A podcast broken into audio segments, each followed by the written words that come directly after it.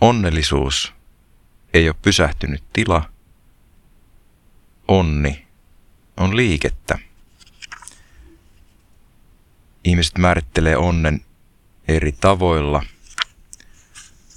Markku Ojasen kirjassa Onnellisuuksien oivaltaja on listattu muutamia yleisiä onnen määritelmiä. Eli ihmisiltä kysyttäessä, että mitä onnellisuus tarkoittaa, saadaan tällaisia vastauksia. Kun minulla on kaikki se, mitä hyvässä elämässä tarvitaan, kun on hyvä olla ja on tyytyväinen elämäänsä, kun voi olla oma itsensä ja toteuttaa itseään, kun elää sovussa itsensä ja läheistensä kanssa, kun saavuttaa tavoitteensa, kun nauttii elämästä eikä anna huolten vaivata,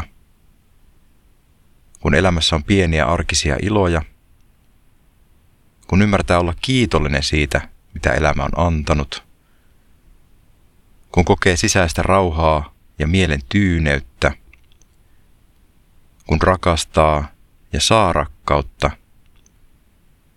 kun elämässä on sopivassa suhteessa mielekkyyttä ja mielihyvää, kun on tyytyväinen eikä haikaile menneisyyteen tai tulevaisuuteen. Toi viimeinen, eli tyytyväisyys nykyhetkeen, on Markun itsensä määritelmä onnellisuudesta. Se on aika hyvä. Itse mä näkisin, että kun on tyytyväinen siihen liikkeeseen, eli siihen vauhtiin, mihinkä on päässyt, nauttii siitä etenemisestä ja näkee sen, että liikkuu johonkin suuntaan,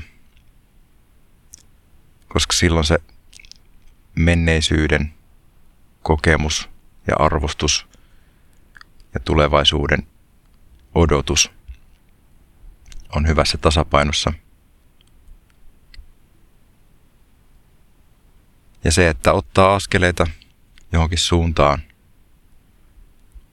tekee elämästä merkityksellistä ja mielekästä. Mutta tuo mielen rauha on yksi semmoinen ajatus, johon voi päästä useilla eri tavoilla.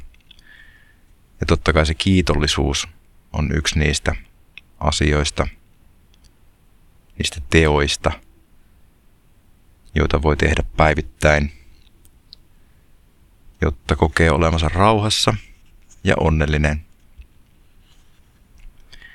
Mutta onni ei ole silleen semmoinen välttämättä tavoittelemisen arvoinen mielentila aina. Joskus pitää käydä niissä synkissäkin tunteissa, jotta voi olla vakaasti onnellinen. Ja vaan silloin voi olla todellisesti onnellinen, kun se perustuu siihen oikeaan tilanteeseen. Kun tietää ne omat demonit ja niin kuin kaiken itsestä mahdollisimman hyvin,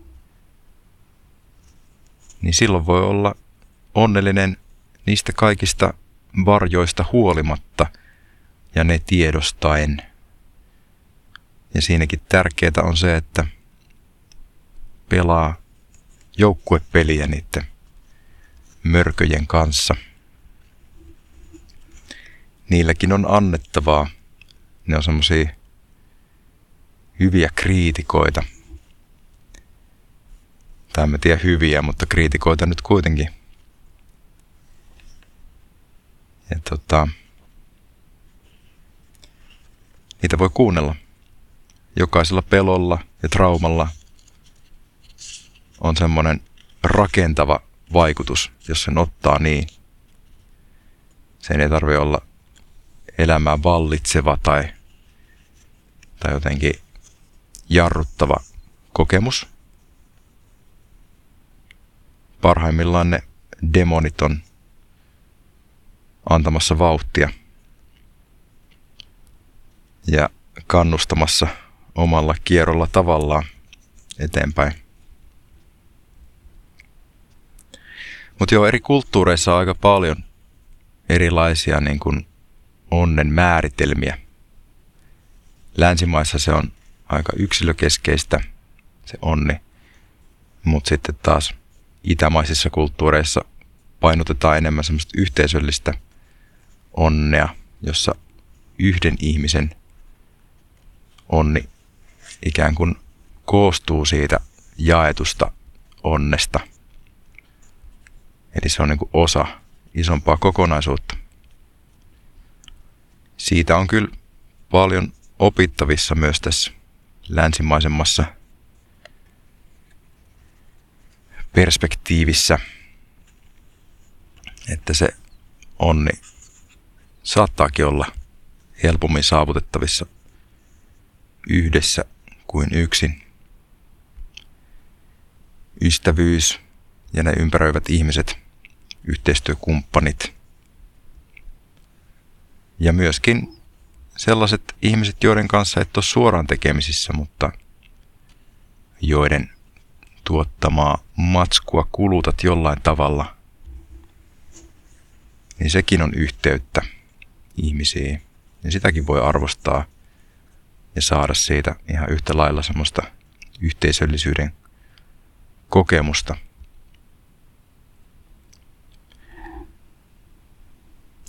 Mä oon itse monesti vaikkapa kulttuuririennoissa tai vaikkapa leffassa käydessä ollut monesti niin kuin siitä valtavasta ihmeestä, joka on vaikkapa valmis elokuva, niin siitä ollut jo niin innoissani, että semmoinen on ylipäänsä olemassa, kun se on niin valtava projekti, että se taiteellinen arvo ja semmoinen jotenkin